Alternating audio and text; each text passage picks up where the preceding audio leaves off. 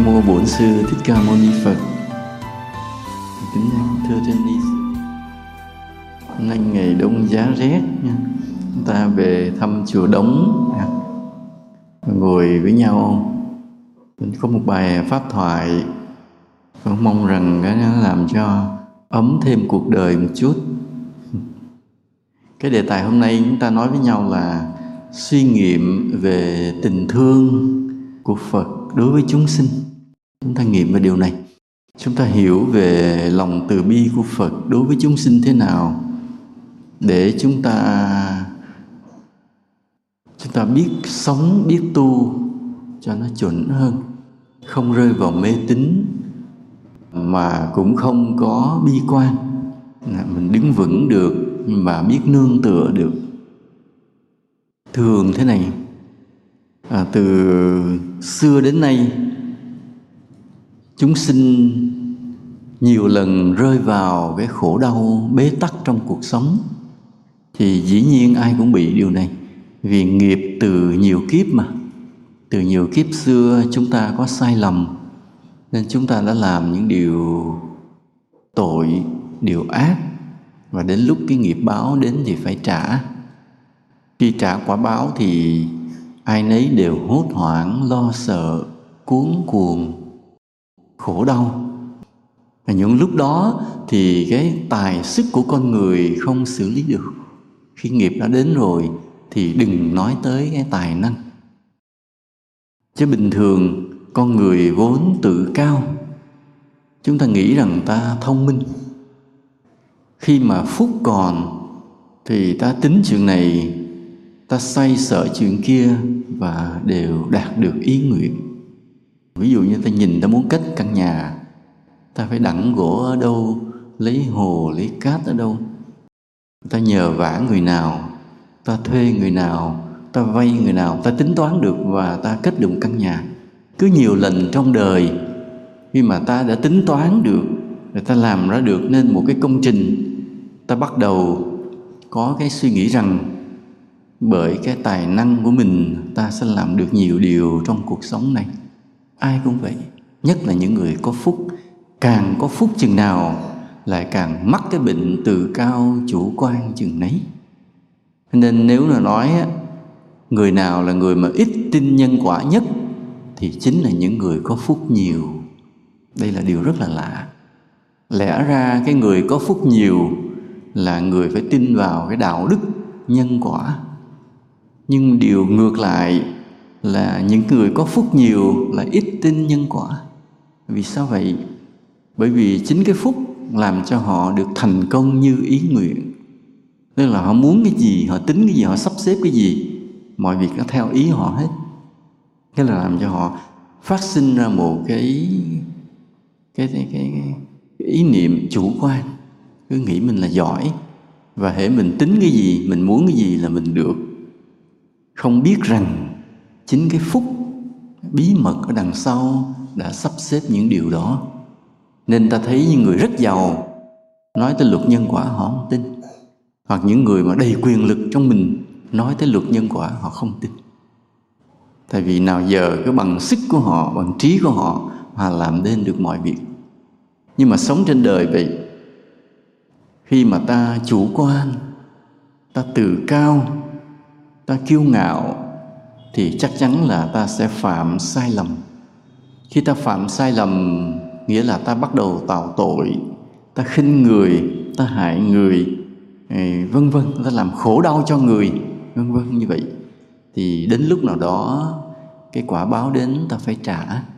Mà khi quả báo đến ta phải trả rồi, thì ta bế tắc, bó tay, xoay sở tính toán gì cũng thất bại, cũng thất bại nên con người đến chừng mà thất bại và thất bại nhiều lần rồi thì mới bắt đầu khiêm tốn, mới bắt đầu khiêm tốn. Nên vì vậy, chúng sinh như chúng ta lại đi tìm cái phúc, cho cái phúc là quan trọng. Vì nghĩ rằng là có phúc rồi mình mới sống sung sướng và mình tránh cái tội, vì cái tội làm cho mình khổ đau. Nhưng ở trên chư thiên, chư bồ tát thì lại nhìn ngược lại chư thiên chư bồ tát lại không cần cho chúng ta giàu sang à, cũng không sợ chúng ta phải đau khổ mà ở trên bồ tát á, lại cần chúng sinh cái gì?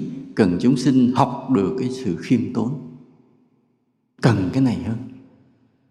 Vì chúng ta có khiêm tốn cái ngã chúng ta mới hạ xuống chúng ta mới mở lòng với những đạo lý cao thượng và chúng ta mới có thể tiến tu được còn lúc chúng ta phúc đang đầy, chúng ta tự cao, chúng ta đóng lòng mình lại, chúng ta không đón nhận được đạo lý, coi vậy chứ lại là nguy hiểm. Nên đôi khi có lỗi lầm, đôi khi có khổ đau mà lại là những chất liệu quý cho cuộc sống này. Khi nhìn một người, nhiều khi trong cơn bế tắc khổ đau, đôi khi ta gặp một người vấp vào tội lỗi, nhiều khi thầy lại thấy mừng. thấy mừng mừng không phải là vậy mình hả hê, mà mừng bởi vì nhiều khi chính nhờ những lúc đó, người đó học được một bài học về sự khiêm tốn. Mà nếu người nào nhanh chóng học được bài học khiêm tốn, người đó mở đường đi vào đạo rất là nhanh.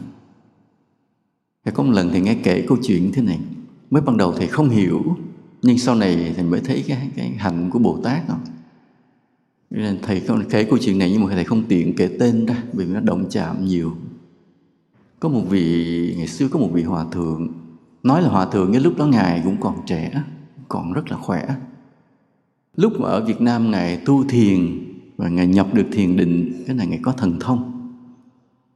Và ngài tin rằng ở trên những dãy núi cao của Hy Mã Lạp Sơn, ở nơi cái đất nước Tây Tạng, có nhiều những bậc thánh tăng hơn nên ngài muốn đi đi đến tận nơi đó để được học cái đạo cao siêu hơn là ở Việt Nam. Ngài là đệ tử của một ông tổ cũng nổi tiếng ở miền Nam lúc bấy giờ. Nhưng mà ngài có cảm giác rằng cái thần lực của ngài, cái thiền định của ngài vượt qua khỏi ông thầy của mình. Mà đúng như vậy. Hôm nay mà thầy đọc lại những tài liệu đó, thầy cũng thấy rằng là là dường như là ở mức, ở trình độ đó là ngài đã vượt hơn thầy mình. Nên ngài không thỏa mãn và ngài muốn đi tìm lên những dãy núi tây tạng cao xa như vậy. Đó là ngài học tiếng anh. Học tiếng anh rồi ngài cũng, trước khi đi tu, ngài cũng giàu có. Nên ngài đi qua ấn độ. Thì lúc đó là ấn độ đang lệ thuộc anh. Ngài đến nó, ngài ở ấn độ, rồi ngài tìm cách để học tiếng tây tạng. Sau khi học tiếng tây tạng rồi ngài mới vượt đường lên trên núi tuyết trên hy mã lạp sơn và đến tây tạng xin gặp các vị lạc ma để xin tu. Lúc mà đến gặp được các vị lạc ma rồi, các vị mới hỏi ngài là đến đây làm gì? Vị hòa thượng mới nói dạ con đến đây để cầu đạo. Các vị mới hỏi là, thế ở việt nam ờ, là ông tu được cái gì? Ngài nói dạ con tu, con chứng được cái này, chứng được cái kia. Dạ, chứng được thiền thế này, chứng được thiền thế kia. Rồi con là người coi như là là, là đạt được cái thanh tịnh thì cái nọ đại khái là chứng như vậy. Cái ông bị lạc ma đó ông ông nghe đi kể xong ông cười ha hả ha hả ông cười có vẻ là khinh khinh rẻ lắm. Thì ngài mới ngạc nhiên nói là ngài tu mà đến cái mức độ mà có thể có thần thông như vậy mà tại sao vị lạc ma nghe xong cười ha hả ha hả cái mà đây là một đoạn chuyện nghe nó hơi bí mật hơi hơi hơi không nhã lắm. Nhưng mà thôi kệ ta cứ nghe nói chuyện này lúc mà ngài đang à, hào hứng kể về cái thành tích tu tập của mình thì vị lạc ma nó cười ha hả bất ngờ vị lạc ma nó chỉ tay một cái vào nơi cái cái phần kính của ngài bất ngờ nó cương cứng lên liền.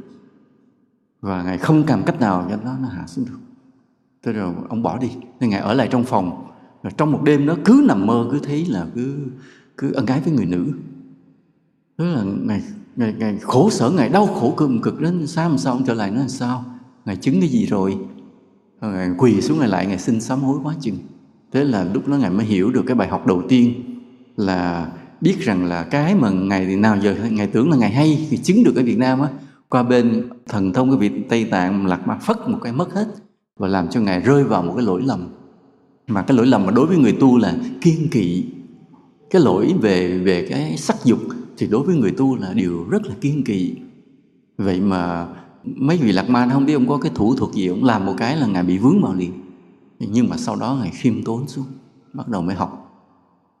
Câu chuyện um, được ngài ghi trong cái nhật ký rất là dài. Thì sau khi mà học cũng coi như được, gọi là được các vị lạc ma chấp nhận mới dắt ngài xuống đi xuống cái hầm. Ở dưới đó có nhiều cái nhục thân của các vị lạc ma để lại dưới cái hầm.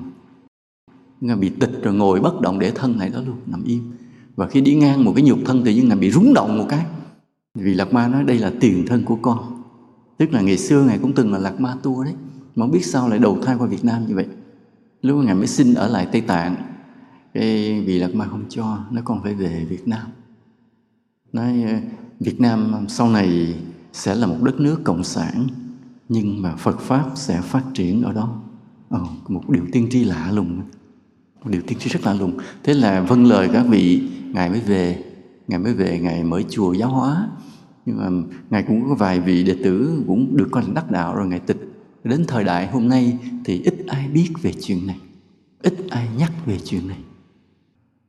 Nhưng mà, mà hồi lúc mà thầy mới xuất gia thì thầy được cơ duyên nghe cái câu chuyện đó. Mà sau này thầy kiểm chứng cái câu chuyện đó lại cũng có thật chứ không phải là, là người ta kể đùa. Nó có cái bằng chứng rất là rõ và một tờ báo lớn của Việt Nam cũng đăng về cái câu chuyện đó. Nhưng mà đăng ít thôi đăng sơ sơ chứ không có chi tiết kỹ những điều đó.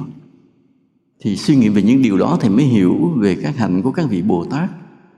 Là các vị Bồ Tát không có sợ mình khổ đau đâu. Ví dụ thấy chúng sinh vướng vào đau khổ hay tội lỗi ngài không quan trọng. Mình thì gặp khổ đau cái mình la oai oái ha, mình cầu cứu quá chừng luôn nữa sợ. Nhưng mà các ngài thì thích cho mình đi vào khổ đau để chi vậy? Để mình học bài học. Khiêm tốn cái đó mới quan trọng. Cái cái đó mới quý hơn mọi điều. Còn cái khổ đau chứ cái giá nó rẻ không bao nhiêu. Mà cái khiêm tốn mới là hạt kim cương quý. À, vậy. Còn cái khổ đau mà cái vất vả nó giống như là một cái số tiền mà ta mất đi rất là bé. Ví dụ ta chỉ mất đi được hai ba triệu thế mà ta đã đến đồn công an ta kiện cáo được tùm lum nhưng mà sự thật, ta mất đi một hai triệu. Hồi nãy ta đã mua được cái viên bé bé. Mà cái viên bé bé là viên ngọc quý, cũng vậy. Trong cuộc đời, có những lúc ta đau khổ, thậm chí có những lúc ta vấp ngã vì lỗi lầm. Nhưng cái đó không quan trọng. Mà cái quan trọng là ta học được cái gì? Học được cái khiêm tốn. Cũng giống như là tại sao mà chúng sinh phải bị quăng xuống địa ngục, bị hành hạ, bị đánh đập. Đố ai nhớ tại sao không? Hồi đó thầy có nói rồi. Quên. Tại sao lại có một cái chốn gọi là chốn địa ngục để mà đầy đọa chúng sinh cực kỳ thảm khốc? Nên chia mình bị cưa, cắt, đốt, nấu dầu, dầm, lấy bỏ vào cối xây rồi cho nó sống lại rồi đánh tiếp, cứ hành hạ như vậy, khổ sở vậy, để làm gì? Để được cái gì? Để trả thù à? Tức là thấy người ta tội lỗi quá rồi nghĩa là khiến thần thánh đem ta quăng xuống địa ngục đánh đập ta lại, hành hạ ta lại để trả thù ta. Phải không? Không? Thần thánh thì không nghĩ mấy chuyện đó. Địa ngục, những hình phạt của địa ngục, có một mục tiêu. Tiêu nó nhẹ nhàng đầy cho chúng ta để chúng ta lúc đó diệt trừ hết mọi cái tự cao, gian dối ác độc để nhận được lỗi mình. Chỉ vậy thôi chỉ vậy thôi. Bởi vì những chúng sinh mà đọa địa ngục á, là chúng sinh cái loại đó như thế này. Làm ác mà không bao giờ thấy đó là lỗi. Tất cả chúng sinh đọa địa ngục đều mắc một cái tâm giống nhau. Làm những điều cực ác mà ai trách không được à? ai trách là mắng chửi người ta liền à. Đánh người ta à. và dùng nhiều điều biện minh để mà bảo vệ cái việc làm của mình ví dụ có một lần thì xem cái phim của thành long. Cái phim gì thầy cũng quên cái tên. Phim đánh võ thì thầy cũng hơi bị mê võ nên thích coi mấy cái phim hành động võ thuật. Một lần coi cái phim của thành long. Thành long thì lơ ngơ lơ ngơ đi đâu công chuyện gì đó. Thì lúc đó hai cái băng đảng nó nó gài nhau để nó nó, nó lừa nó mua bán gì ma túy đó, rồi nó lừa nó đánh lấy độ của nhau đại khái vậy. Thì cái tay mà tay trùm mới đi một cái tay thuộc hạ thì lúc đó cái tay thuộc hạ này cũng là một tay cố vấn đó, mới cố vấn là đừng có tham gia cái vụ này bởi vì nó nguy hiểm sao nó không an toàn. Không an toàn nghĩa là khi mình đến mình giao dịch trong cái cái cái cái chuyến này thì có thể bị gài bẫy bị lừa bị giết mà đúng cái tay cố vấn nó nói đúng lát đúng là xảy ra chuyện gì đánh nhau giết nhau tơi bời hết trơn. Thì khi mà cái tay cố vấn nó cản thì cái tay trùm mới trả lời thế này. Không làm lấy gì ăn mày không làm mấy nghề này thôi, mày về mày mở cái viện mồ côi cho rồi đi. Tức là một là phải làm việc thiện, vậy đó. Mà nếu không làm việc thiện thì phải đi làm ăn cướp, rồi làm xã hội đen. Họ có những cái lý luận để biện minh cho việc làm của họ. Và nhiều người trên đời này thuộc loại mà giết người, cắt cổ, hại người mà đủ lý luận để biện minh, không bao giờ thấy đó là lỗi. Không bao giờ mềm lòng xuống để thấy đó là lỗi không bao giờ hạ tâm xuống để nhận đó là lỗi. Thì những người đó phải xuống địa ngục. Bị đánh đánh cho tới khi nào mà bản ngã cái sự ương ngạnh nó nó tan vỡ hết luôn theo cái đau đớn của của cái, cái thân thể. Thì lúc đó nhận lỗi thì bắt đầu thoát nghiệp địa ngục.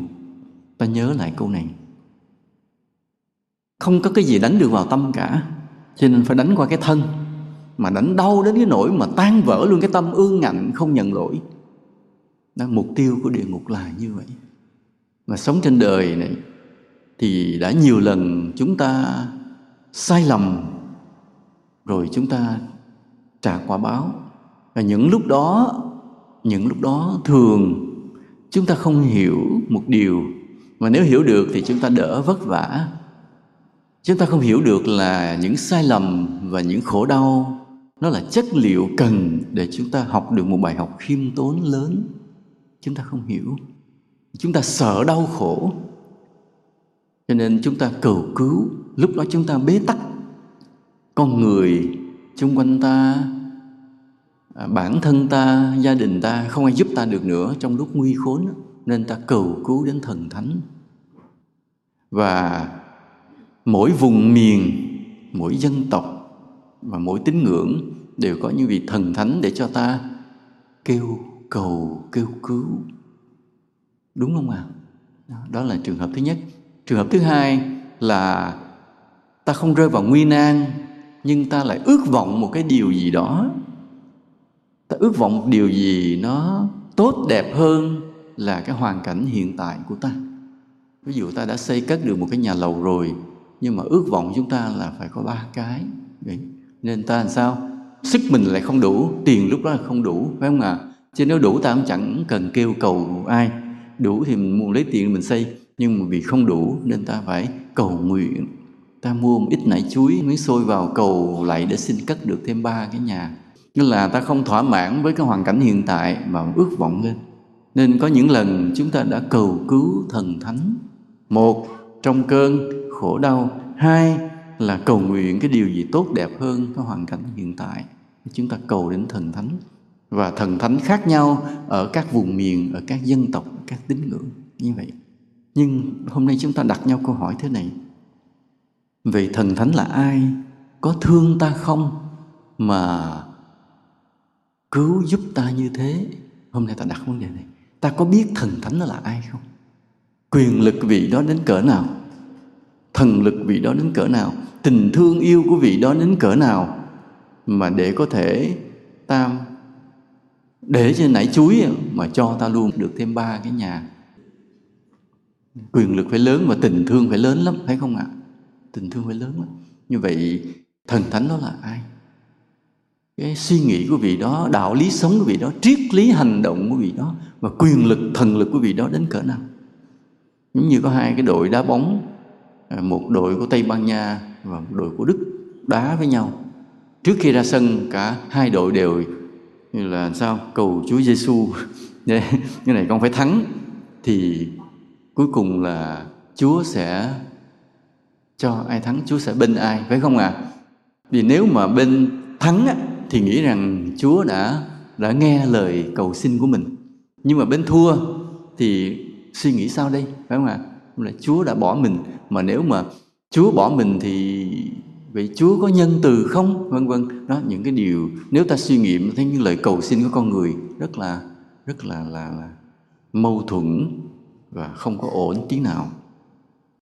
Thì cái vị thần vị thánh mà ta cầu xin đó ta nhắc lại một lần nữa đạo lý sống của vị đó cái triết lý sống của vị đó và quyền lực của vị đó tới đâu? Và liệu một lần nữa những điều ta cầu xin có chính đáng để được đáp ứng hay không?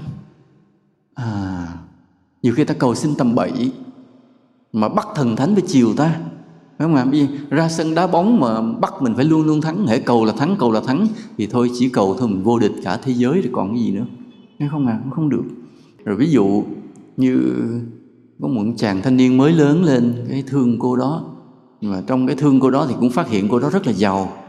Vì cô giàu cho nên cũng nhiều người thương và nhiều người có thế lực hơn mình đến hỏi cưới, nên thấy mình dường như là thua thua bí quá cái vào chùa cầu xin.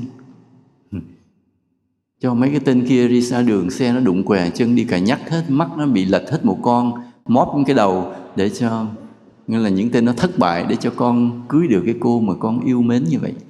Thì cái liệu cái lời cầu xin của ta như vậy nó có chính đáng không? Và trời Phật có đáp ứng cái lời cầu xin đó hay không? Chúng ta, khi mà cái người mà có cái niềm tin đối với thần thánh thì thường ta hay suy nghĩ về các ngài. Ta suy nghĩ về các ngài vì với cái người mà phàm phu tầm thường, mỗi khi suy nghĩ tới thần thánh thì thường chỉ có một mục đích là cầu xin. Còn những người có trí tuệ, mỗi khi suy nghĩ tới thần thánh thì thường nhớ tới lời dạy của các vị. Và suy nghiệm về cái đạo đức, cái phẩm chất của các ngài để mình tôn kính. Nên nó hai trạng thái khác nhau như vậy. Thì nói lại, ở trong cái tôn giáo nào, trong tín ngưỡng nào cũng vậy, cái người mà có tín ngưỡng, cái người tín đồ cũng thường hay nghĩ về thần thánh của mình. Nhưng cái người phàm phu tầm thường, mỗi khi nghĩ tới thần thánh thì thường là để gì? Cầu xin. Còn cái người có trí tuệ nghĩ về thần thánh của mình. Để gì? Để suy nghiệm về những lời dạy, cái đạo lý, và suy nghĩ về những phẩm hạnh của vị đó. Để mà mình mình nuôi dưỡng cái lòng tôn kính. Nha hai cái nó khác nhau như vậy. Thì ở đây chúng ta ngồi nhau hôm nay vậy là chúng ta nghĩ về Đức Phật, bởi vì chúng ta là con của Phật, chúng ta là đệ tử của Ngài.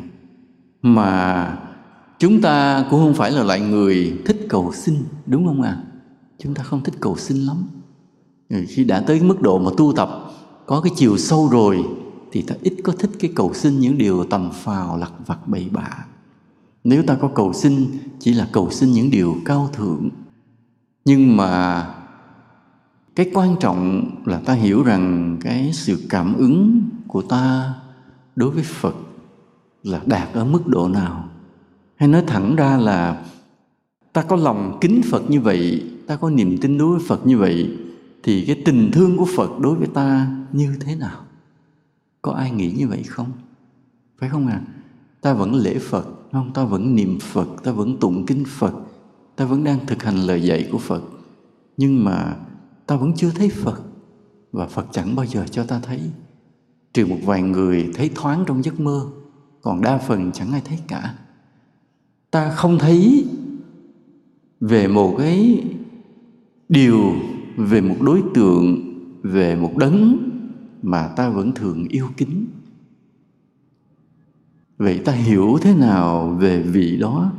Ta hiểu thế nào về thần lực, về tình thương của vị đó tỏa xuống cuộc đời này? Hoặc là ít nhất đối với ta như thế nào? Có ai thắc mắc điều đó chưa? Ta phải có cái suy nghĩ điều đó, phải không ạ? Hoặc là ta dễ dãi, không cần thắc mắc. Cứ cầu xin được được rồi thôi, cứ vậy. Nghe thầy nói tôn kính phật thì cứ tôn kính phật. Mà nếu không hiểu sâu, mai mốt ai rủ ta đi đến một cái đền nào, nghe nó thiêng lắm, cầu có liền, là ta bỏ phật ngay.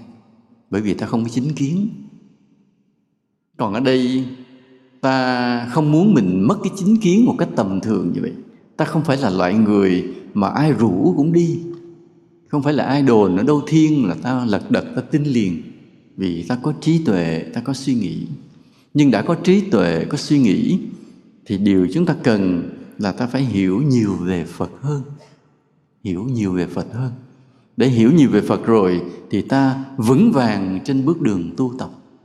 Có những lúc mà ta vấp ngã, những lúc mà ta khổ đau, ta hiểu được phật đã đứng bên ta như thế nào mà cái sự cảm ứng giữa ta với phật, nó vẫn là vô hình, vẫn không ai thấy, vẫn không ai hay. Nhưng mà làm sao ta hiểu rằng cái sự cảm ứng đó là điều có thật? Để ta vững tin, ta đặt một cái sự nương tựa mà ta đi tới, đó là cái quan trọng là như vậy. Con thì vô nghĩa, phật vô biên. Cảm ứng sâu xa, rất diệu huyền một chỗ dung thông vô lượng cõi, mười phương chư phật hiện toàn thân. Con như quỳ trước, nghìn đức phật cúi đầu đảnh lễ đến vô biên. Cái câu này, con thì vô nghĩa, phật vô biên.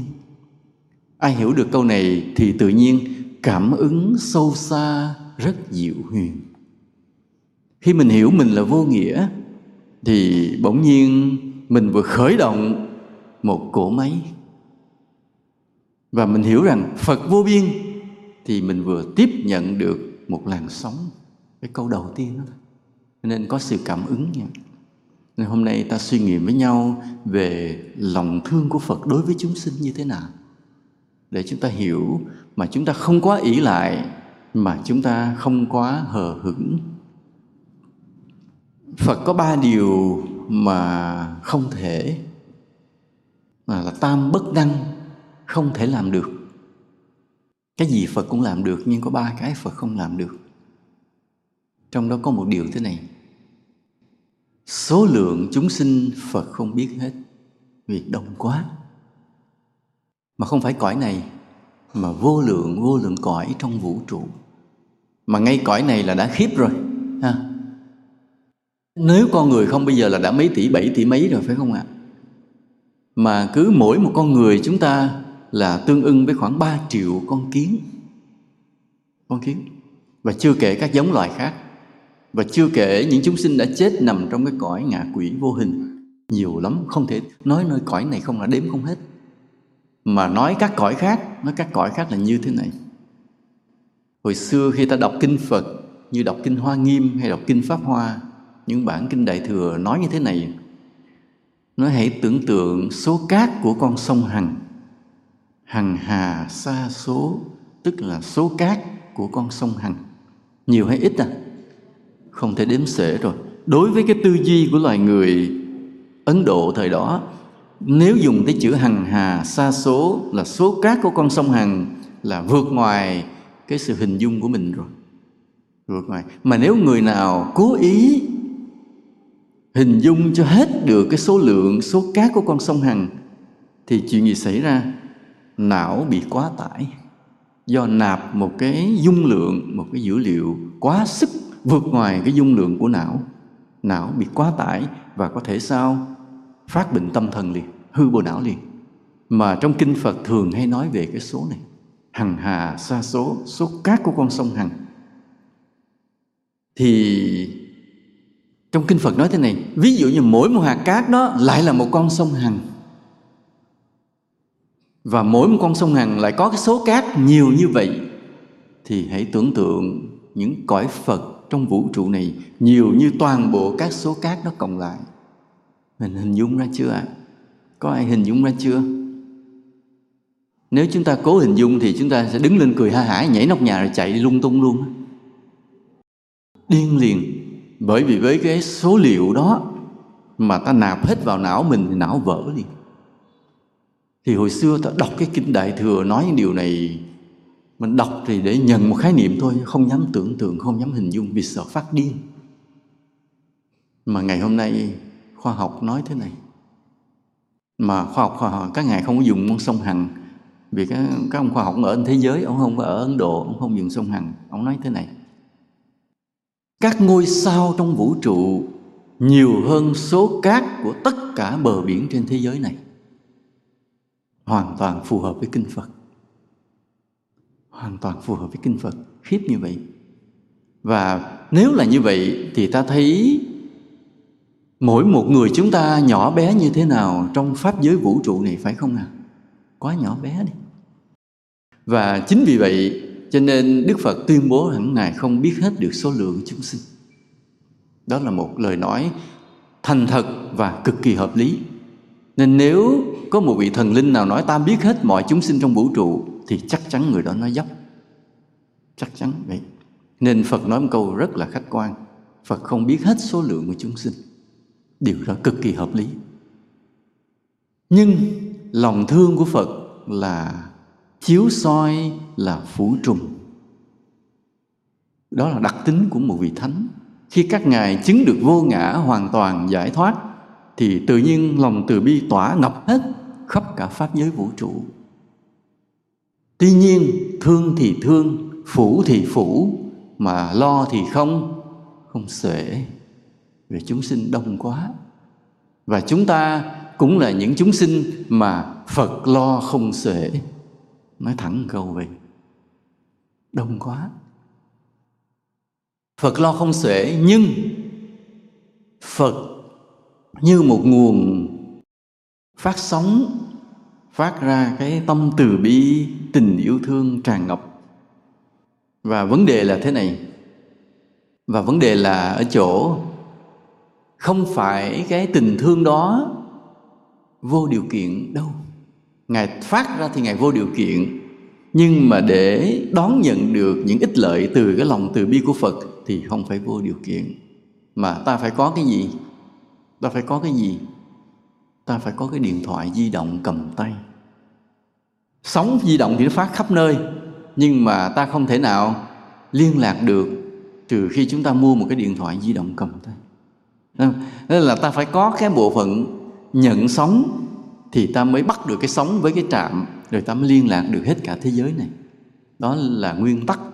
Vậy, cũng vậy, cái sóng từ bi sóng tình thương của phật tỏa ra khắp cả pháp giới vũ trụ. Nhưng ta phải có cái tính năng nhận được cái sóng đó. Ta phải có tính năng nhận được cái sóng đó thì bắt đầu mọi sự cảm ứng, linh thiêng, vi diệu, màu nhiệm sẽ mở ra trong cuộc đời của ta còn nếu ta không có cái chức năng nhận sóng từ bi của phật thì mọi điều vẫn đóng lại. Ta vẫn không có được cái sự màu nhiệm thiêng liêng trong cuộc đời ta đâu. Đó, như vậy cái chức năng mà để nhận được sóng sóng từ bi của phật là chức năng gì? Là chức năng gì? Đó là điện thoại iphone đời 6 phải không ạ? à? hay là samsung galaxy? Nên là chỉ có chúng sinh nào có chức năng nhận sóng thì mới nhận được cái sóng từ bi yêu thương của phật. Mặc dù cái sóng đó tỏa ra vô biên, phủ trùm trong pháp giới. Chỉ chúng sinh nào mà phát được thiện tâm, phát bồ đề tâm thì mới nhận được cái sóng đó. Đó là tính năng. Phát thiện tâm, phát bồ đề tâm thì mới nhận được cái sóng đó phát thiện tâm, phát bồ đề tâm là gì? Bồ đề tâm, bồ đề là trí giác tức là khi nào có chúng sinh phát được tâm cầu sự giác ngộ, thì chúng sinh đó nhận được cái sóng từ bi của Phật đến liền. Mà không phải mình Phật, chư thiên chư Bồ Tát đều tỏa bóng từ bi yêu thương đến chúng sinh đó liền. Nó ủa, vậy dễ quá thầy, vậy con phát liền. phát đi, đố phát ra được khen hay à? Không, chúng ta vẫn không phát được bồ đề tâm. Vì sao vậy? Vì để gọi là một người phát được bồ đề tâm, ta đi qua một quá trình hơi lâu. Quá trình đó là gì? Ta phải hiểu sự giác ngộ là gì? Phải không à? Mà muốn hiểu sự giác ngộ là gì? Ta phải hiểu ta đang mê lầm chuyện gì. Ta phải hiểu giải thoát là gì? Trầm luân sinh tử là gì? Luân hồi là gì? Nhân quả là gì? Con đường của phật đi là gì? Bát chánh đạo gì? Tứ diệu đế là gì? Đức phật đã sinh ra như thế nào? Đã dạy những đạo lý nào? Sau khi hiểu hết rồi, ta thực hành thử như thế nào? Cho đến một thời gian vừa học vừa thực hành như vậy, đến khi ta đủ niềm tin, ta đủ lý tưởng, ta mới quỳ trước phật mà ta khóc, phát nguyện cuộc đời con bây giờ chỉ còn một đường đi, không còn con đường thứ hai nữa. Là con đường đi đến gì? Đến sự giác ngộ tuyệt đối mà thôi lúc đó ta trở thành cái đài nhận sống bao nhiêu tình yêu thương của phật bao phủ hết tâm hồn ta, cuộc đời ta. Chỉ đến khi, đến lúc đó. Không phải dễ đâu. Còn còn, ví dụ như ta hiểu được đạo lý phật dạy, ta cũng tin được nhân quả, ta cũng kính phật. Nhưng mà ta không cảm thấy rằng ta chỉ còn một con đường để đi, ta vẫn thấy ta còn nhiều đường để đi ha, lấy vợ cũng được đi làm kỹ sư cũng được làm đại gia cũng được làm gì kiếm tiền cũng được. Tức là ta nhiều con đường để chọn lựa. Thì ta chưa phải là một đài nhận sóng mạnh. Mà nói gọi là phát tâm bồ đề vậy. Có thể là nghiệp ta còn. Có thể ta chưa thoát được bổn phận với đời. Có thể ta vẫn còn phải lo gia đình. Ta vẫn còn phải kiếm sống.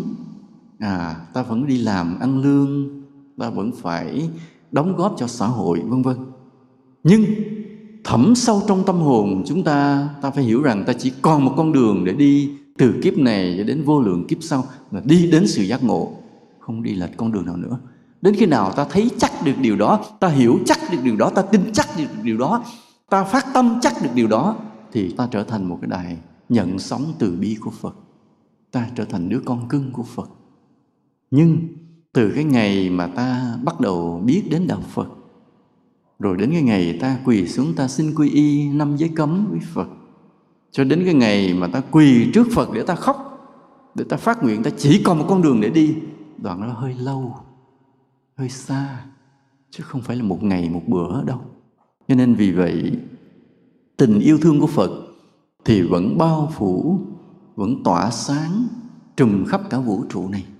Nhưng không phải dễ có chúng sinh nào mà nhận được cái tình yêu thương đó. Thường thường thì ta cũng nhận được trong một vài lần trong đời. Trong những lần cầu nguyện trong những lần bế tắc trong những ước vọng những lúc thành tâm những khi ta quỳ xuống sám hối tụng lời kinh cầu những lúc đó ta cũng nhận được tình yêu thương của phật đó chứ không phải không đâu. À, nhưng mà nhiều khi xong rồi lại hết. Vì tâm của ta sao? Yếu ớt cạn cợt và hời hợt. Và cái thiện chưa phải là đậm sâu. Vì vậy chỉ đến khi nào mà rõ ràng khi đó ta khóc chứ không còn con đường nào để đi nữa. Chỉ một con đường này mới đi mới là con đường chân chính thôi. Lúc đó ta mới thực sự là sống hoàn toàn trong cái, cái từ bi yêu thương thương của Phật. Nói thưa thầy như vậy mà khi mà con khóc mà con quỳ trước Phật, con nói là con chỉ còn một con đường đi, là Phật yêu thương con hoàn toàn, là con cầu gì được nấy, phải không ạ à? là con muốn gì được nấy, nếu muốn thì con cố gắng con làm liền, bữa nào con vô chùa con khóc liền có không ạ à? lại không phải lại không phải là khi mà ta trở thành đứa con cưng của phật, tắm mình trong cái hào quang yêu thương của phật, nghĩa là ta cầu gì được nấy mà lúc đó, phật sẽ dẫn dắt ta đi qua từng chặng đường cần thiết để nâng dậy tâm hồn ta. Từng chặng đường cần thiết là gì? Có lúc phật đưa ta đi qua cái đoạn vinh quang. Có lúc phật đưa ta đi đến gặp những người thiện hữu tri thức sáng suốt. Nhưng có những lúc phật đưa ta đi đến chỗ đau khổ khốn cùng để ta rèn luyện. Có những lúc phật đưa ta gặp những người gian dối ác độc để thử thách tâm hồn ta. Chứ không phải là kể từ khi mà ta đạt được một cái tình yêu thương của Phật tràn ngập rồi là ta cầu gì được nấy. Tại vì Phật không cho ta cầu gì được nấy. Không muốn cho ta tăng trưởng cái bản ngã, mà muốn thử thách ta nhiều hơn, rèn luyện ta rác hơn để ta nhanh chóng trưởng thành hơn trong trong đạo pháp. Để làm chi vậy? Để ta mới làm thầy chúng sinh được. Để làm thầy chúng sinh chi vậy, ta mới tăng trưởng được công đức nhanh lên.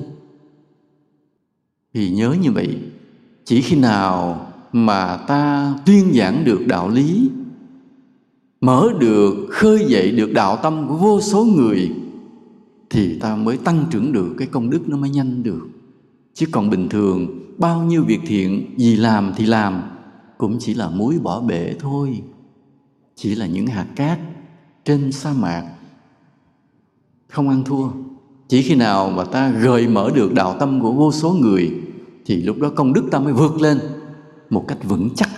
Đó là điều mà phật cần nơi các chúng sinh mà ngài yêu thương. Ngài cần như những đứa con mà ngài che chở. Mà để cho cái đứa con của ngài mà ngài che chở tăng trưởng được công đức như vậy thì phải trưởng thành cho nhanh, trí tuệ phải khai sáng. Mà để được như vậy thì phật rèn luyện thử thách rác hơn là chúng sinh bình thường.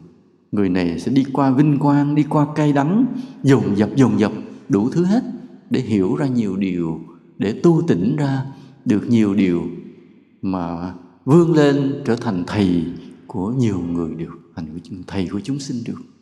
Cho nên vì vậy, khi mà ta đã quỳ xuống trước phật. Ta phát một lời nguyện. Thiên liêng, kiên cường là ta chỉ một con đường để đi đến sự giác ngộ theo phật. Thì kể từ đó, phật dắt tay ta đi. Nhưng phật dắt tay ta đi không có nghĩa là chỉ đẩy ta vào cái nơi thuận lợi sung sướng, mà Phật đẩy ta, dắt ta đi qua nhiều cung đường bất ngờ, lạ lùng khi sướng, khi khổ, khi cao, khi thấp, đủ cách hết để ta hiểu sâu trong tận tâm khảm của mình về cuộc đời, về đạo lý. Ví dụ như khi ta chưa có lòng nhẫn nhục thì đẩy ta vào cái hoàn cảnh mà ta phải nhẫn nhục cho bằng được, nhẫn nhục đến vô hạn, không một chút nổi sân.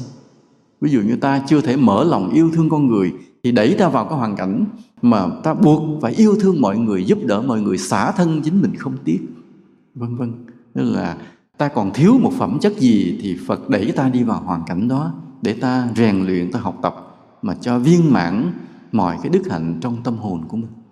Nên vì vậy, cái người nào mà càng được phật thương thì càng sao? Càng vất vả, cực khổ và có nhiều khi khốn đốn. Khốn đốn cùng đường luôn là như vậy. Ta hãy hiểu như vậy mà nói câu này nó là phật dắt tay ta đi. Người ta đừng tưởng là phật trực tiếp làm mọi việc. Không. Mà nương nơi thần lực của phật, những chư thiên bồ tát ở trên trời mới trực tiếp làm với ta chuyện đó. À vì sao vậy? Bởi vì các vị chư thiên, các vị bồ tát trên cao vẫn cần tiếp tục tạo phúc. Phật thì phúc vô biên, phật không cần làm phúc nữa nhưng mà những vị chư thiên, những vị bồ tát vẫn tiếp tục cần làm phúc. Cho nên phật giao việc. À phật mới giao là ở cái chùa đóng đó, có cái ni sư đó, tốt lắm nha. Để cho vị này xuống mà dìu dắt. Cái ni sư đó hát hay hơn, làm nhiều phật sự hay hơn, nha. Thì như vậy, ni sư đó được gia hộ, được dìu dắt, được che chở. Còn những vị chư thiên mà lo cho ni sư thì tăng trưởng được cái công đức. Còn phật thì không cần phật chỉ có cái sự cảm ứng mà thôi. Cảm ứng đó, vậy mà điều phối tất cả, làm tất cả là như vậy. Nên ở đây, khi ta lạy phật, ta cầu nguyện, ta không biết, nhưng mà sự thực, bao nhiêu chư thiên, hoặc là các vị bồ tát, thừa lực của phật để lo cho ta trực tiếp. Nên có những lúc có nhiều vị biết mới mới tiết lộ cái bí mật là kêu ta cầu nguyện lạy chư thiên là vậy đó. Lạy trên chư thiên hộ pháp, trên chư thiên, chư bồ tát chính là vì có nhiều người đã biết được cái bí mật này. Biết được bí mật này cho nên cũng cầu phật cũng lạy phật lễ phật nhưng cũng biết ơn bày tỏ cái lòng biết ơn đối với chư thiên chư bồ tát là vì vậy. Cũng giống như bây giờ vậy trong một đất nước đâu phải mỗi chuyện gì là ông bí thư chủ tịch tổng bí thư chủ tịch thủ tướng trực tiếp làm phải giao cho cho các bộ ngành phải không ạ? À? rồi các bộ ngành mà làm được á, thì mới xét thưởng à, mới xét thưởng. Thì phật cũng vậy, phật không trực tiếp làm, mà chư thiên, chư bồ tát mới là người lúc nào cũng theo dõi chúng sinh. Nên cái người khi mà ta hiểu về điều này, ta hiểu được một bí mật của bồ tát đạo, và ta cũng hiểu rằng thực sự chư thiên rất là bận rộn, rất là vất vả. Rồi một điều nữa là, tuy chúng sinh cùng phát tâm bồ đề, nhưng là mỗi người lại căng tánh khác nhau cả ví dụ như ngày nào đó tất cả chúng ta ở đây đều hiểu rằng là thực sự cái sinh tử luân hồi là điều đau khổ, mệt mỏi, chán chường. Ta ý thức đậm sâu sâu sắc đến nỗi mà tất cả chúng ta cùng quỳ trước phật mà phát tâm bồ đề cầu đạo vô thượng, cầu đến sự giác ngộ cao cả. Tất cả chúng ta đều phát tâm giống nhau, nhưng mà thực sự căn tánh mỗi người chúng ta khác nhau trong quá khứ chúng ta khác nhau. Trong quá khứ cái người đó đạo đức hơn một chút, người kia thông minh hơn một chút, người nọ làm việc thiện nhiều hơn một chút, người kia có nhiều lầm lỗi hơn một chút. Mỗi người mỗi chút chút nó khác nhau hết, khác nhau vô số. Do đó, cái sự dìu dắt của phật đối với chúng sinh cũng sao? Cũng khác biệt. Và cái quả vị sau này đến với ta cũng rất khác biệt. Rất khác biệt. Ví dụ như là qua vài tỷ năm nữa, một số người trong chúng ta có thể thành phật nhưng có một số người không? Chỉ làm chứng một vị a la hán độc giác phật, rồi nhập niết bàn. Nhưng mà nhập niết bàn không phải là vô nghĩa. Nhập niết bàn đến chi tiếp tục phụ với phật, tỏa ánh từ bi khắp pháp giới này. Đó là như vậy những vị độc giác phật, những vị a la hán ở trong niết bàn từng giờ, từng phút mà tỏa ánh từ bi khắp chúng sinh để đi tìm cái chúng sinh mà phát tâm, mà cứu độ. Nhưng mà cái duyên của vị độc giác Phật, vị A La Hán ở trong cái cõi nhân gian mà hiện ra thì thấp hơn của Phật. Của Phật thì hiện ra đầy vinh quang. Thành thử là tùy mỗi căn tánh chúng sinh, ở cái buổi phát tâm ban đầu, cái buổi phát tâm bồ đề ban đầu, chúng ta có thể giống nhau, nhưng mà căn tánh chúng ta khác nhau hết. Cho nên vài tỷ năm sau, cái quả vị chúng ta coi vị chứ khác nhau hết. Và cái sự dìu dắt từ ngày hôm nay cho đến vài tỷ năm sau mà ta thành quả vị siêu đẳng đó, thì cái sự dìu dắt, hướng dẫn, dạy dỗ cũng cũng khác nhau rất là nhiều. Nên đây là thành cái đường đi muôn muôn vàng muôn vàng nẻo muôn vàng đường, muôn vàng hiện trạng khác nhau như vậy. Ừ. ở đây thế này, ta nhìn vào vũ trụ bao la. Ngoài những cái vùng mà có ngôi sao thì còn lại ta cứ nghĩ như là không gian hư vô lạnh lẽo không có gì. Nhưng mà thực sự trong vũ trụ này những cái vùng mà gọi là vùng không gian hư vô lạnh lẽo đó đang ẩn chứa năng lượng tràn đầy. Đây là điều mà khoa học vẫn chưa khám phá ra. Cứ thắc mắc thắc mắc mà không hiểu tại sao. Là ví dụ thế nào? Là ví dụ là như năm nay à, các đài thiên văn trên thế giới phát hiện sự bức xạ của một số tia bỗng nhiên mạnh hơn mà không biết nguồn từ đâu. Trong khi cái khoa học vật lý, ngày hôm nay khoa học vật lý vũ trụ, ngày nay họ đạt tới đỉnh cao, họ thể đo được khoảng cách từ sao này tới sao kia cách có bao nhiêu tỷ năm ánh sáng, đo được khối lượng của các sao dù ở cách rất là xa. Tính được hết và tính được lực hấp dẫn giữa các vì sao, tính được đường đi quỹ đạo của các sao, tính được hết. Nhưng mà bỗng nhiên xuất hiện nhiều cái cái vùng năng lượng không biết từ đâu. Vì ngôi sao tự nhiên đi chạch đường, họ đoán là có một cái hố đen. Nhưng mà nếu hố đen rồi thì ánh sáng các tia không thoát ra được, nhưng bỗng nhiên lại phát ra những cái tia sáng. Từ những cái vùng tối trong vũ trụ phát bùng lên những tia sáng, không hiểu có nguồn gốc.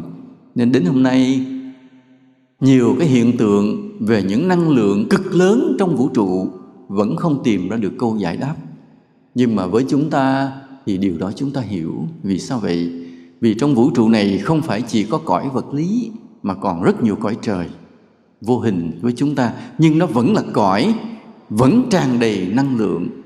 Và cái vũ trụ tưởng là hư vô lạnh lẽo này, sự thật đều là ẩn chứa năng lượng. Ví dụ như bây giờ, ta đưa ra khoảng không này, ta thấy cái này là gì? Không có gì hết. Nhưng sự thật không phải. Vẫn có cái gì? Không khí, phải không ạ? À? vẫn không khí mà không phải chỉ là không khí đây là nơi giao thoa của vô số vùng ánh sáng, những cái sóng điện từ đang phóng qua phóng lại tràn ngập không gian. Ánh sáng thì cũng đi qua, âm thanh cũng đi qua, sóng điện từ cũng đi qua, vô số tia vũ trụ đang đi qua từng ngày từng giờ, nơi cái vùng mà ta tưởng là không có gì chỗ này. Mà vật chất nhất vẫn là gì? Không khí đang tồn tại ở đây. Tạo thành gió, tạo thành nhiệt, đủ thứ hết trơn đây. Thì vũ trụ ngoài kia cũng vậy. Những cái vùng không gian bao la hư vô lạnh lẽo, sự thật ẩn chứa trong đó tràn đầy năng lượng của các cõi. Và đặc biệt, ẩn giấu trong đó cái năng lượng từ bi của chư Phật. Nhớ như vậy, thấy vũ trụ bao la, lạnh lẽo, hư vô đó, nhưng thật sự đang ẩn chứa cái năng lượng từ bi vô biên của chư Phật. Nên cái tình thương của Phật như vậy, tịch lặng như hư vô, khó biết, nhưng mà chứa đầy thần lực nhiệm màu thì nó lại là cái năng lượng từ bi của Phật là tịch lặng như hư vô nên rất khó biết. Nhưng mà sao? Nhưng chứa đầy những thần lực nhiệm màu. Và vì chứa đầy những thần lực nhiệm màu cho nên trong đời ta có những lúc có những lúc mà ta gặp những điều ta không giải thích được là vậy. Như um, sắp tới là lễ thành đạo trong chùa ta, thì thường mùng 6 là các đạo tràng về để báo cáo. Nhưng mà khi báo cáo thì con số thì đã được gửi vào đóng thành tập rồi. Nhưng mỗi đạo tràng lên kể một câu chuyện gì vui vui từ nơi đạo tràng của mình để làm quà cho các huynh đệ cả nước về. Thì trong đó có cái chúng thanh niên của thành phố Hồ Chí Minh kể một câu chuyện ngắn. Mà thầy đọc lén trước thì thấy câu chuyện lạ như thế này hôm đó một lần nghĩa chúng thanh niên sau khi mà lo xong lễ trên chùa mình hết rồi mới đi về thành phố. Nhưng mà vì về trễ nên là các xe lớn mà đưa các bạn đã đi hết, nên các bạn này phải đi sau và tự tìm xe đi. Chứ chùa lúc đó cũng đuối hết và các xe đã tận dụng hết rồi không còn nữa.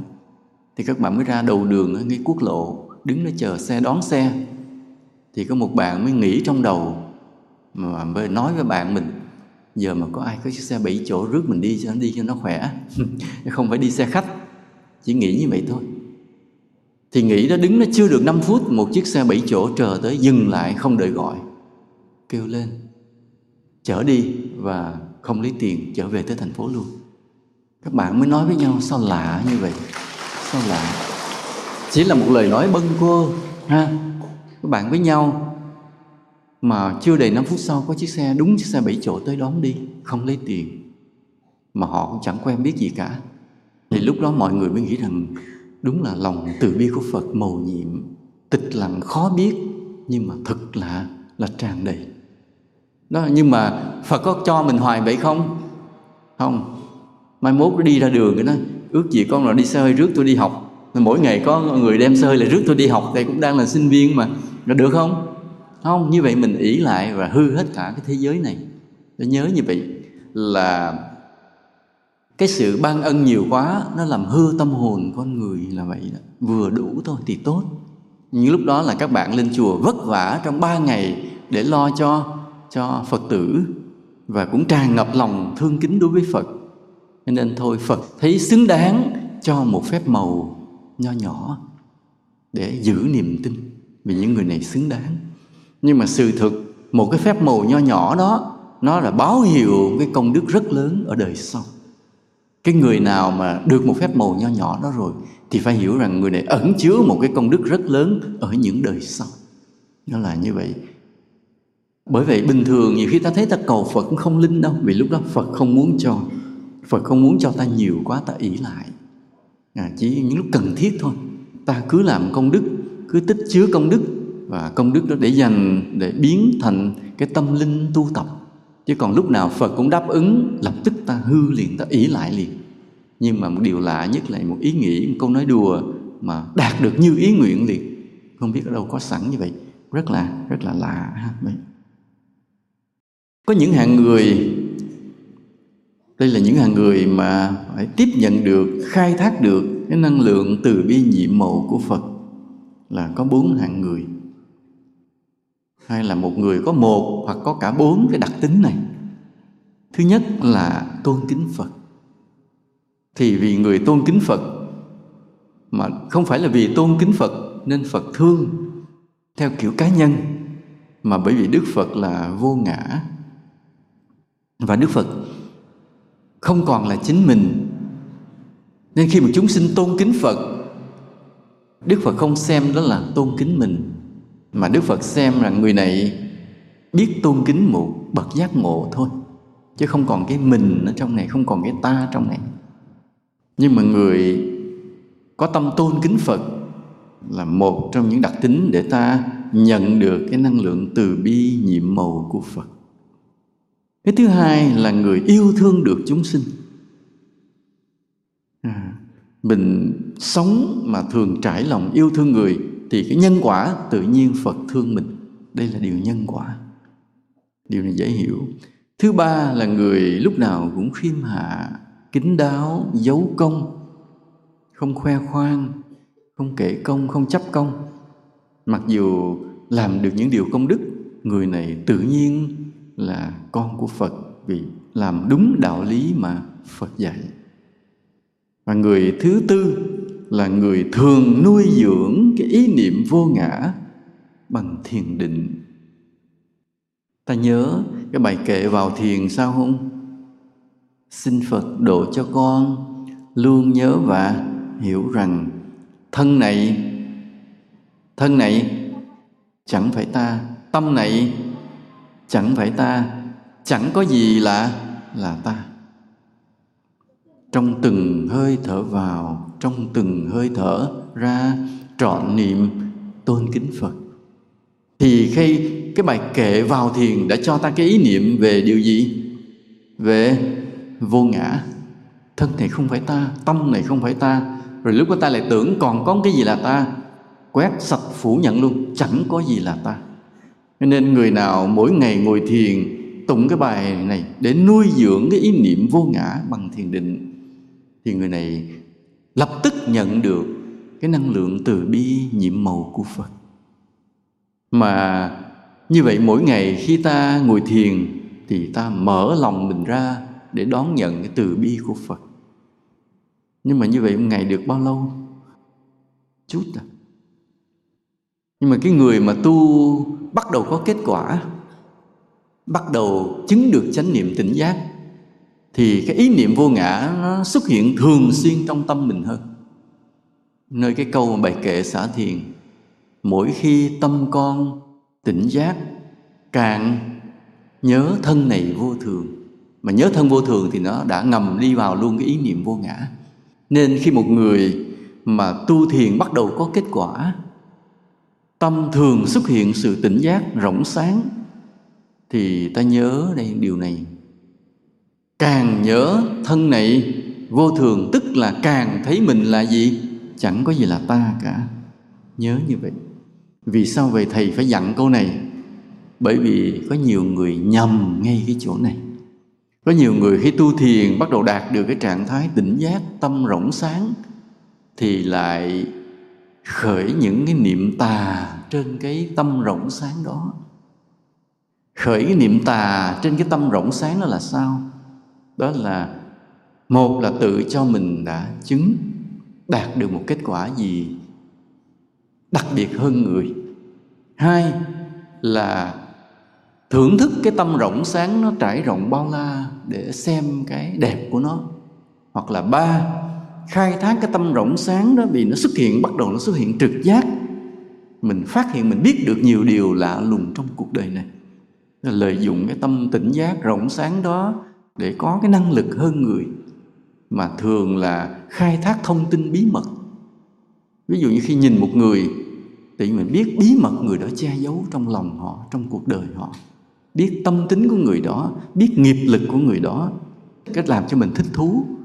Mỗi lần cứ đi gặp ai, cứ nhìn, mở tâm tỉnh giác ra nhìn họ là đoán biết được nhiều điều trong cuộc đời họ. Thì những ý niệm đó đều là những ý niệm tà và đã tà rồi làm bản ngã tăng trưởng. Đến ngày nào đó cái phước hết đập đổ xuống trở lại có khi trở nên điên loạn. Nên vì vậy à, ta đi đúng con đường chính đạo là mỗi khi tâm con tỉnh giác thì làm sao? Là dồn hết cái sự tỉnh giác để nhớ một điều càng nhớ thân này vô thường an trú lại nơi thân. Nhớ thân vô thường mà thân vô thường cũng tức là gì? Là tâm vô tâm vô ngã. Nên cái người mà mới ngồi thiền một ngày ta chỉ nuôi dưỡng cái ý niệm vô ngã trong vài lần.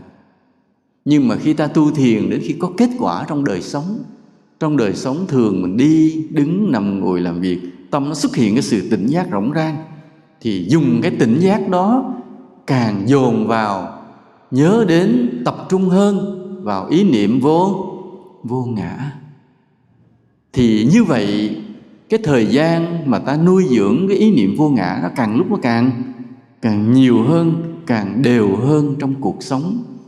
Có nghĩa là cái cơ hội để ta đón nhận được cái năng lượng từ bi nhiệm màu của Phật sao?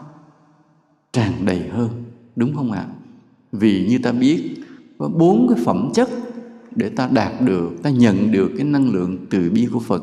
Một là tôn kính Phật. Hai là yêu thương chúng sinh. Ba là khiêm hạ kính đáo, không chấp công. Và bốn là nuôi dưỡng cái ý niệm vô ngã bằng thiền định. Bốn điều. Thuộc chưa? Thuộc chưa? Mày hỏi lại. Có bốn cái tính chất để ta đón nhận được cái tình thương màu nhiệm của phật. Thứ nhất là tôn kính phật. Thứ hai là yêu thương chúng sinh, ba là khiêm hạ kính đáo, không chấp công.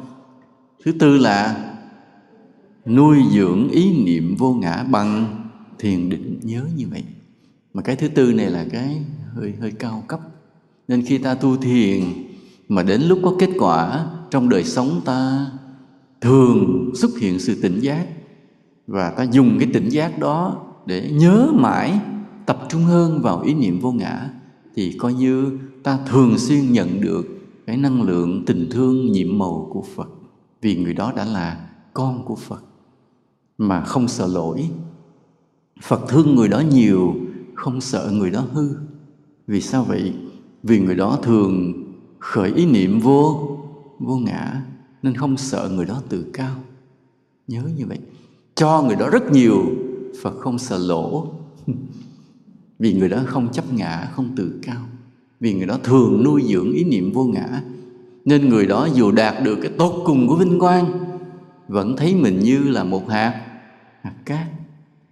Chứ còn nếu một chúng sinh khác cho họ cái vinh quang, họ lên mây, họ ở liền, họ kiêu ngạo liền. Và khi họ kiêu ngạo rồi, họ sụp đổ hết, uổng công phật thương. Còn một chúng sinh mà đã thường huân tập nuôi dưỡng được ý niệm vô ngã, thì không sợ phật cho tất cả. Phật cho tất cả, người đó không hư được. Vì người đó giữ cái tâm vô ngã rất kỹ, giữ ý niệm vô ngã rất kỹ là là như vậy nha. Nên chúng ta mà có được bốn cái phẩm chất đó thì ta thường xuyên nhận được cái năng lượng từ bi, yêu thương của phật vậy. Nên khi ta hiểu được bản chất tình thương của phật thì ta phải có hai điều. Một là ta tinh tấn tu hơn hai, càng không ỷ lại. Vì tình thương của phật trong đó nó chứa đầy trí tuệ, chứa đầy lý trí, chứa đầy sự nghiêm khắc. Chứ phật thương ta không giống như một người mẹ hiền dễ dãi thương ta, chiều ta tất cả. Có nhiều bậc cha mẹ giàu có, thương con con đòi cái gì cũng được. Nhưng mà không ngờ rằng cái mình thương, mình chiều chỉ giết con mình thôi sau này nó nhanh hư lên thôi, chẳng được gì cả. Chứ thương con thì phải dạy con nghiêm khắc. Ta thương con là muốn con ta sau này trở thành một người gì? Một người tốt mà ai cũng kính trọng.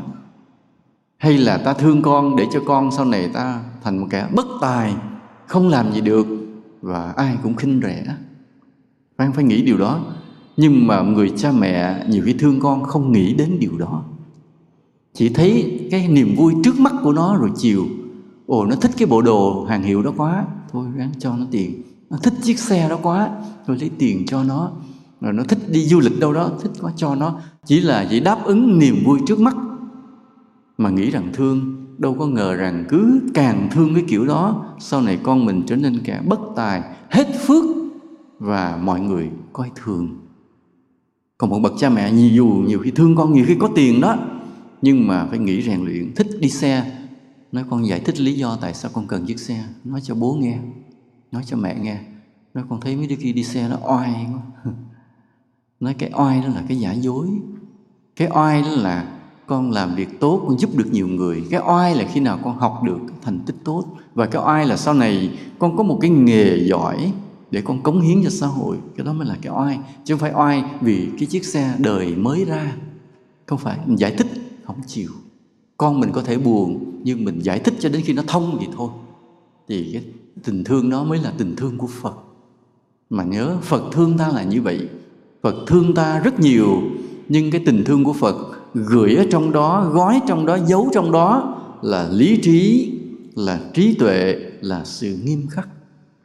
Cho nên vì vậy, ta được phật yêu thương thì ta lại càng phải tinh tấn tu hành, càng không được ý không được ý lại. Hiểu phật thương mình thì càng phải hết sức mà xứng đáng với tình thương đó. Càng phải nỗ lực rất nhiều để xứng đáng với tình thương của phật. Nếu ta hiểu được phật thương ta đến như cỡ nào, ta có thể chảy nước mắt mà khóc. Vì ta thấy cái tình thương đó tràn ngập đầy cảm xúc. Bao la vô tận, hơn cả mẹ cha mình thương mình bởi vì cha mẹ mình thương mình còn có ích kỷ, còn có cảm tính. Còn phật thương mình là tràn đầy vô nhiễm tinh khiết và tràn ngập vô hạn. Ta hiểu được tình thương của phật, ta có thể quỳ xuống trước phật đài để khóc được. Nhưng ta cũng sợ. Vì sao? Vì phật thương ta, thương tràn đầy nhưng mà rất nghiêm khắc. Chỉ muốn ta tiến lên từng ngày. Chỉ muốn ta tinh tấn chỉ muốn ta thu hoạch được nhiều công đức lành, chứ không phải phật thương ta mà chiều chuộng cho ta hưởng phúc vội vã. Không có như vậy. Phật thương ta không giống như cha mẹ thương ta mà cho ta hưởng phúc vội vàng. Non nước. Phật thương ta là để tính tới cái chuyện lâu dài cho ta, nhìn vào cái căn tánh của ta mà biết rằng ta có thể sau này thành một vị a la hán thành một vị bồ tát hay thành một vị phật đầy vinh quang. Phật tính cho ta cái con đường cao siêu, lâu dài như thế. Nên cái tình thương của phật cho ta đầy lý trí trí tuệ và sự nghiêm khắc. Nên ta hiểu được tình thương đó chừng nào thì ta càng phải nỗ lực tinh tấn tu hành, càng phải nỗ lực yêu thương mọi người à, càng cố gắng làm được nhiều nhiều công đức như vậy và ta hiểu được một điều. Nếu ta tiếp nhận được cái năng lượng từ bi vô hình của phật, thì ta cũng phải phát lại. Ta phát lại, chứ không có thu lại vào rồi cất ở trong. Ta nhận được cái lòng từ bi của phật rồi, ta phải trở thành cái trạm phát sóng, phát ngược trở lại cho mọi người trong cuộc đời này. Bằng cái gì? Bằng chính đời sống tốt đẹp cụ thể của ta đối với mọi người cái từ bi của phật đến với ta là vô hình. Nhưng nếu ta nhận được rồi, ta cảm nhận được rồi, thì ta phải phát lại. Mà ta phải phát lại bằng cái gì? Không phải vô hình nữa, mà phải bằng một đời sống tốt đẹp, cụ thể, đến với với mọi người chung quanh ta. Chứ đừng có nói dạ phật thương tôi vô hình, tôi cũng thương mọi người vô hình. Rồi thôi, không có chuyện gì xảy ra là sai. Mà phật thương ta vô hình ta thương lại mọi người. Hữu hình, cụ thể, thực tế là gì? Đó là điều ta yêu thương, ta giúp đỡ, ta khuyên bảo, ta nâng bước, ta dìu dắt nhau đi qua cái cuộc đời khổ đau này. Để sao? Để cho tất cả cùng đến nơi bến bờ cao đẹp. Để cho tất cả cùng đến nơi an vui, hạnh phúc, cao thượng, giác ngộ. Đó là đó là cái tình thương của ta ban phát trở lại với trần gian này. Ta nhận được cái tình thương vô hình của phật nhưng ta phải phát lại bằng một cái tình thương hữu hình cụ thể đối với mọi người chung quanh ta. Nói như vậy con lỗ sao thầy? Con nhận được không có gì hết mà bắt con phát lại nó có đủ thứ. Thì đây là một điều lạ. Ta cứ tưởng là ta à, nói con nhận vô hình. Giống như thầy cho con thầy cho con cái miệng mà thầy bắt con phải móc tiền ra con cho lại mọi người như vậy. Như vậy là lỗ con quá thiệt thòi con quá. Đừng nghĩ như vậy. Nói là tình thương của phật vô hình nhưng mà sao nhiều hơn cái ta cho mọi người? Giống như thế này giống như bây giờ ta đến ta gặp một ni sư nào đó sư nào đó. À, ni sư đó mới nói ta thế này ni sư thương con lắm thôi con về con ráng làm phúc nha ráng thương người giúp người nha bắt đầu mình về mình thương người mình giúp người làm lụng cực khổ móc tiền cho người này bố thí đem công cán mà đi công quả tùm lum. Rồi mới ngồi nghĩ lại ủa bà ni sư bà chỉ nói cái miệng bà thương mình về bắt mình làm thí mộ. Tốn tiền rồi bà nói ờ à, cô thương con lắm thôi con ráng về con làm phúc làm gần chết luôn. Ngồi nghĩ lại bà nói có cái miệng không à? thì nghĩ như vậy giống như nó hôm nay thầy nói con cũng kiểu đó đó ha, thầy nói mình nhận được tình thương vô hình của phật. Bây giờ mình phải ban phát lại bằng cái tình thương cụ thể. Có bộ hơi bị lỗ rồi nha. Đi buông kiểu này hơi bị lỗ à. Nhưng mà không phải. Cái người ni sư đó đó, sau khi bà nói cái câu đó, bà nói à cô rất thương con. Thì con về con ráng sống tu làm phúc. Thì khi mình về rồi, bà bước vào chính điện, bà đọc những cái lời cầu nguyện, những bài thần chú bí mật mình không thấy mình nhận được gì của bà cả. Mình về mình phải nghe lời bà ráng làm phúc giúp người, đem công đi quét đường, bố thí làm đủ thứ trò. Nhưng mà bà cho mình cái khác bí mật phía sau. Bà tụng một bài thần chú bí mật gì đó. Thế lúc nào mình cũng được thiên thần hộ pháp bảo vệ. Có một chiếc xe xích tông mình thì nó phải lạc tay lái nó tông ở chỗ khác. Nó không tông chúng mình. Đáng lẽ hôm đó mình chuẩn bị đang nằm ngủ tự nhiên bỗng nhiên thức dậy, thấy có khói bốc nhà mình xích cháy nhưng mình đã thức kịp thời, bất ngờ trong đêm mình dập tắt, ngắt điện ra được, cứu được cái đám cháy. Những cái may lạ lạ.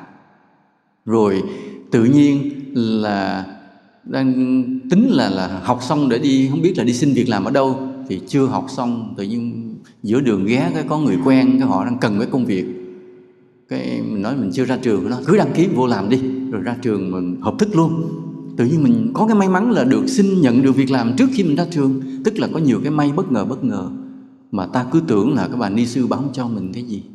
Bà có nói miệng không? Bắt mình làm cực thấy mồ. Nhưng không, cái bà cho lớn hơn nhiều, hơn cái mình cho người khác. Phật cũng vậy. Ta nói rằng phật cho ta cái tình thương vô hình, nhưng bổn phận của ta phải phát ra lại cái tình thương hữu hình với mọi người. Ta tưởng mình lỗ không có đâu. Cái tình thương vô hình của phật lạ lùng lắm. Có những cái điều thế này. Thứ nhất hóa giải bớt nghiệp chướng của ta, làm ta bớt ách nạn trong đời. Cái đó có đáng giá không ạ? Đáng giá lắm. Cái thứ hai là tác động bí mật giúp cho ta suy nghĩ đúng hơn trong từng giây phút nhỏ. Mà cái điều đó là không ai dạy ta được. Ta suy nghĩ bậy, ta chết liền, ta tạo nghiệp liền, ta hạ thấp con người mình xuống liền nhưng mà cái tình thương của Phật bí mật đi vào trong tâm ta, điều chỉnh suy nghĩ giúp cho ta suy nghĩ đúng hơn. Cái đó vô giá. Hơn nhiều tiền, nhiều bạc lắm. Cái thứ ba là dẫn dắt ta gặp những thiện tri thức để ta nghe được những lời dạy, những lời khuyên, những đạo lý có giá trị trong cuộc đời này. Cái thứ tư là hãy tạo cho ta những cơ hội tốt, những may mắn lạ lùng trong đời mấy cái đó, tiền bạc nhiều khi không mua được. Và cái cuối cùng, cái thứ năm là bí mật hỗ trợ công phu thiền định của ta. Cái này thì không tiền bạc nào mua được. Cho nên nói rằng là cái năng lượng từ bi vô hình của phật đến với ta, khi ta hiểu được rồi, thì ta đền đáp lại bằng cái tình yêu thương hữu hình cụ thể của ta đối với mọi người chung quanh ta, giống như mình thiệt thòi nhưng không cái mà ta phát lại cho chúng sinh không bằng một phần ngàn cái phật cho ta. Vì cái phật cho ta thì nói lại năm điều. Thứ nhất, hóa giải bớt nghiệp chướng của ta, làm cho ta bớt ách nạn. Cái thứ hai, tác động sâu trong tâm hồn ta giúp ta suy nghĩ đúng hơn. Cái thứ ba là bí mật gia hộ dẫn dắt để ta gặp được những bậc thiện tri thức chính đáng tức là gặp được chân sư, đừng gặp tà sư tầm bậy cái thứ tư là hay khiến xuôi gia hộ cho ta gặp được những cơ hội tốt trong cuộc đời, những may mắn lạ lùng trong cuộc đời và cái quý nhất, cái thứ năm là âm thầm hỗ trợ công phu thiền định của ta mấy cái này thì dù ta có thương yêu giúp đỡ chúng sinh cũng chẳng bao giờ đền đáp nổi năm điều này mà Phật cho ta. Đúng không? Cho nên đừng nói là lỗ nha. Thầy nói Phật thương con vô hình, con giúp là hữu hình, con lỗ mà không có đâu. Phật cho lại mình nhiều hơn. Coi về cho mình làm phúc giúp đời vì vẫn chưa bằng cái mà Phật cho mình hơn. Cho nên khi ta hiểu được tình thương của Phật rồi để ta yêu thương lại mọi người cho đúng thì nói lại hồi nãy thầy vừa nói mình là một cái nơi nhận sóng yêu thương của phật rồi mình phát lại cái sóng yêu thương nó vào cuộc đời. Nghĩa là khi ta hiểu được tình yêu thương của phật đến với mình rồi thì mình cũng phải sống yêu thương mọi người cho đúng. Là sao? Thứ nhất là đừng sống lạnh lùng khô khan. Nhiều người bị cái lạnh lùng khô khan mà nếu không lạnh lùng khô khan thì có nhiều tình cảm một cách cảm tính vút vắt. Đó, hai cái đó đều sai người lạnh lùng khô khan cũng sai, mà người đụng đâu bạ đâu thương đó, khóc đó cũng là sai, cái đó cảm tính. Nên không lạnh lùng khô khan mà không cảm tính vút vắt, mềm yếu. Mà thương yêu gì? Cái tâm từ thường tỏa sáng. Tức là dù không nói thành lời, nhưng mình nhìn ai, mình cũng đều gửi ngầm cái tình yêu thương đến cho người đó nhìn cụ già, nhiều khi mình cũng không chào, nhiều khi cái người đó cũng chẳng chào mình. Nhiều khi mình chẳng biết người đó và nhiều khi người đó cũng chẳng biết mình.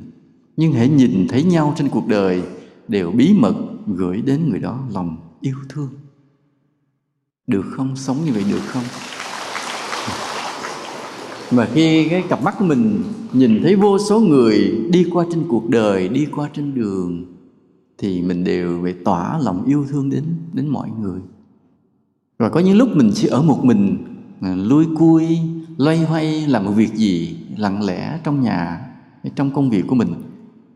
Lòng từ bi mình vẫn tỏa sáng, vẫn yêu thương được tất cả chúng sinh. Tập như vậy được không? Tập như vậy nha tập như vậy người đó là con cưng của phật. Và khi yêu thương mọi người như vậy, thì mỗi khi có cơ hội, ta đều giúp đỡ mọi người nhưng mà cái giúp đỡ đều quy về sự giác ngộ chứ không có giúp đỡ rồi thôi. À, ví dụ khi người đói ta cho ăn người thiếu ta cho tiền. Người ta khi ta an ủi ta nâng đỡ ta chỉ vẽ mọi điều tức là giúp đỡ mọi người trong cuộc sống thì nhớ mọi sự giúp đỡ đó đều cuối cùng quy về sự giác ngộ. Đều ước mong người đó sẽ tu hành giải thoát chứ không chỉ là giúp rồi ngừng lại ở cái cái sự cứu giúp đó mà thôi. Không phải chỉ để cho người đó qua cái lúc khó khăn đó rồi thôi. Mà giúp ai đều ước mong, đều tìm cơ hội để đưa người đó về với với thánh đạo giải thoát. Cho nên tất cả mọi sự giúp đỡ của ta đều quy về sự giác ngộ. Chứ không phải là ngừng ngang cái sự cứu giúp bớt khổ trong một giai đoạn ngắn ngủi đó. Ta giúp ai để gieo duyên cho người đó tu hành? Chứ không phải ta giúp ai để cho người đó thoát cái khổ trước mắt đó thôi. Không phải như vậy. Nên nó, đó là tình thương. Đó là lòng từ bi mà ta học được từ nơi nơi Phật. Là gói trong cái từ bi đó, giấu trong cái tình thương đó, có lý trí, có trí tuệ, có sự nghiêm khắc nhớ chưa ạ à? thuộc bài chưa ạ à? nhớ nhỉ nha ừ. đây có những điều tế nhị mà liên quan đến lòng từ bi là phật yêu thương chúng sinh vô hạn, bình đẳng, phủ trùng và ta nhận cái tình yêu thương của phật để ta yêu thương lại mọi người nhưng vì chúng ta chưa có giải thoát, chấp ngã ta còn, phiền lụy ta còn nên ta có cái lệch lạc trong cái yêu thương của chúng ta đối với cuộc đời. Nên nó thành những điều tế nhị trong cái đạo lý từ bi này. Cái điều tế nhị đó là gì? Giữa cái người mà ta thân quen với cái người xa lạ, chắc là cái tình thương của ta cũng có cái sự gì? Thiên vị chênh lệch, đúng không ạ? À? nên vì thế, ta phải tu tập sao cho cái sự chênh lệch thiên vị đó ngày càng bớt đi. Nên là tình yêu thương của ta càng lúc càng bình đẳng dần dần dần dần đến với mọi chúng sinh, nha. Đó, mà nhất là cái người xuất gia thì cái này lại càng gây gắt. Ví dụ khi ta là người tại gia thì ta bị một cái bản năng rất mạnh, đó là tình gia đình. Tình gia đình nó như là một cái đẹp nhưng mà đối với người xuất gia thì tình thân quyến gia đình nó chính là một chướng ngại của sự tu hành. Khi ta là người tại gia thì nói về tình yêu thương đến muôn loài nghe đẹp, nhưng buộc ta bị thiên vị, ta vẫn thiên vị cho gia đình mình nhiều hơn. Nhưng với cái người xuất gia thì cái sự thiên vị đó phải nhanh chóng sang bằng. Phải làm sao trong tâm hồn của một người xuất gia ta không còn nhiều lắm cái sự chênh lệch giữa gia đình, máu mủ mình với tất cả những chúng sinh, những phật tử huynh đệ khác. Không có để sự chênh lệch nó nhiều. Nên cái giới luật, cái yêu cầu gây gắt đối với người xuất gia chính là vượt qua cái sự thiên vị này. Mà ta gọi là một sự tế nhị. Còn người tại gia thì không ai buộc ta điều này. Nhưng ta phải hiểu, đó vẫn là một cái gì còn kém dở trong lòng ta khi ta có sự thiên vị này. Rồi bây giờ đối với cái người có lỗi, tự nhiên cái tình thương của ta cũng khó mà mà ban phát cho họ dễ dàng. Phải không ạ? À? vì cái người tội lỗi quá, ăn nói vung vít, bậy bạ, hung bạo, tự nhiên mình cũng khó thương. Đó là một điều chướng ngại trong cái từ bi là như vậy. Rồi đối với người mà kẻ thù của ta, những người mưu hại ta, thì cái tình thương của ta đến với họ cũng không phải là dễ dàng được, phải không ạ? À? nên đây là cái tế nhị trong cái đạo lý tu tập từ bi. Rồi đối với cái người mà giúp đỡ ta, thì làm sao? Ta cảm thấy ta yêu thương họ rất dễ dàng, phải không ạ? Nhưng mà đối với cái người gặp ta là hỏi mượn tiền, hỏi xin tiền, thì ta cũng sao? Cũng khó thương lắm. Để gặp mặt mình đâu là cứ hỏi có tiền không cho em mượn vài triệu? Là mình, mà cứ nhiều lần như vậy rồi, mình cũng khó thương. Còn người nào hễ gặp mình là móc túi cho mình vài triệu mình cảm thấy thương người đó rất dễ dàng, phải không ạ? Cho nên đây là những cái điều tế nhị trong cái đạo lý từ bi mà khó nói rằng là ta tỏa lòng từ bi, yêu thương, bình đẳng được. Nhưng mà dù sao ta cũng phải ráng tập tập để để vượt qua những điều này. Nên tình thương phật là ánh dương cho con vững bước trên đường mùa xuân. Tình thương phật là cội nguồn cho con nương tựa tâm hồn tinh khôi. Con xin thương hết cuộc đời, đưa nhau về chốn dịu vời chân như. Nam mô bổn sư thích ca mâu ni phật. Thôi như vậy, đêm mùa đông mà hiểu về tình thương của phật, ta cũng thấy ấm ấm lòng phải không ạ? À? thôi hẹn gặp lại lúc khác nha.